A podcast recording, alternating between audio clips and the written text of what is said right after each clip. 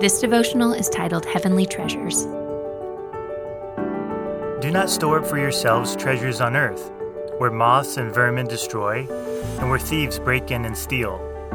But store up for yourselves treasures in heaven, where moths and vermin do not destroy, and where thieves do not break in and steal. For where your treasure is, there your heart will be also. Matthew 6, 19 through 21. Heaven is certainly a real location, but it is not a place we expect to visit in this life. However, this verse says it is a place our hearts can dwell even while we remain on the earth. How can that be? We house our hearts in heaven when we spend our money on the things of heaven, when we spend generously to serve others. Jesus makes it clear in this verse from the Sermon on the Mount that this is highly advisable. But the principle is broader.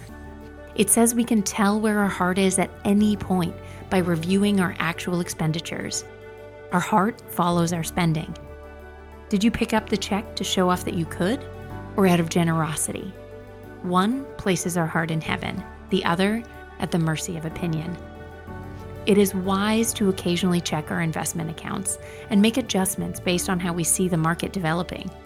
It is even wiser to check our bank statement and assess where we have invested our heart. Jesus tells us that heaven is a place where God's will is done. It is also a place we can house our hearts and treasures while still living on earth.